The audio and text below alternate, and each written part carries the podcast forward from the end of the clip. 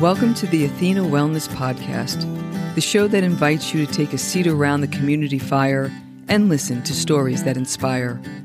I'm your host, Kathy Robinson, author, coach, and founder of Athena Wellness, a company that's dedicated to supporting you on your journey to live more wholeheartedly. Today's episode is brought to you by the Athena Wellness Academy your resource for wholehearted living.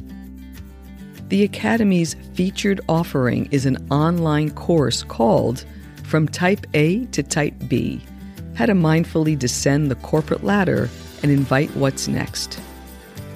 This course is perfect for you if you're contemplating or navigating a professional transition, and it's available as a self study or with a small cohort of students facilitated by me, Kathy Robinson.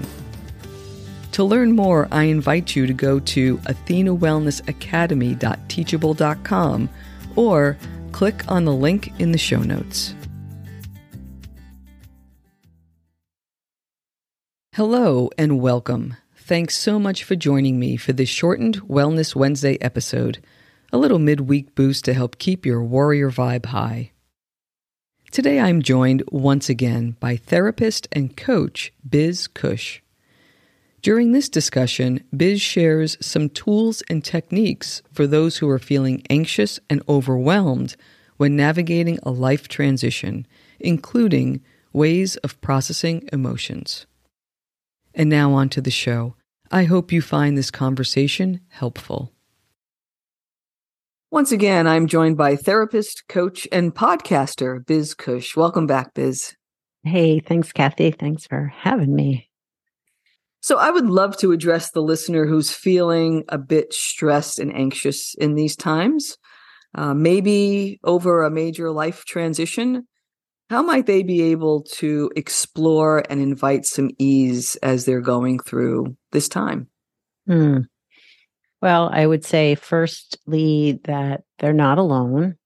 Coming out of the pandemic and uh, the quarantine, it's left a lot of us feeling at a crossroads for like maybe things shifted and or you're recognizing ways in your life that don't align with you anymore. So know that you are not alone. I find personally that journaling can really help me one, um, if I'm carrying a lot of overwhelm and worry and stress, having a place to put that on paper, sort of to get it out of my head, has been really, really helpful. You know, and for some people, it can be a regular practice. For other people, it can just be a once in a while as needed and it doesn't have to be anything fancy. It can just be like literally a brain dump, all the things that are going on that are leaving you feeling overwhelmed. I also think that uh, hand in hand with that can be movement, getting yourself outside and walking and allowing, you know, without music, if you can do that without a podcast, just letting yourself walk and process like literally like moving it through your body can be just such a great relief. It doesn't have to be exercise. It can just be being in nature, being noticing where you are, wherever it is, whether it's a natural environment or city or whatever it is, just being really fully present with what's happening right now in front of you versus being stuck in your head with all the stuff we carry around a lot of the time. I think those two practices can be really, really helpful, as well as therapy and coaching. I'm always always an advocate for those two, but something the things you can do on your own, I think those two things are really super helpful. Yeah. You, you mentioned a word processing. Mm. And so coming from, you know, a, a non therapy background that I've come from, it took me a really long time to understand what that word meant. So I think it might be helpful just to pause and just to talk about a little bit. Yeah. I think I was in my late 40s before I realized how what I was doing was actually processing, you know, emotion, thoughts, experiences. Like you just unless you're aware of it, I don't think you can name it. So can you just talk about a little bit what you mean by the word processing? Yeah. And, you know, you could go deep with it. Like i'm going to talk to a therapist and really get at the like the background of whatever it is that's going on for me and have them give me insight. Like to me that's a form of processing having a better understanding of what is going on for you. But really what i meant in that moment was almost just letting it flow through you right? Like we hold so much tension stress trauma um distress in our bodies. And we sit a lot. Our culture sits a lot, whether it's through, you know, being on social media, sitting on your phone, sitting in front of a screen, sitting because we have to for work. But moving your body can literally help sort of move the distress, the feelings through you in a much more hmm, organic, integrative way, I guess, if that makes sense.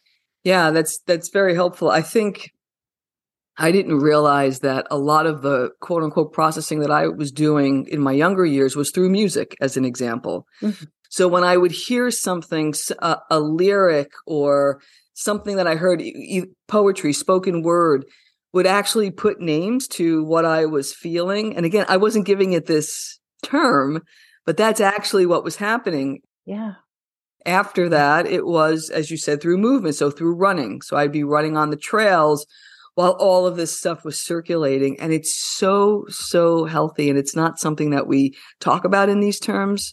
Mm-hmm. So I really appreciate that we just, you know, took that moment to say that.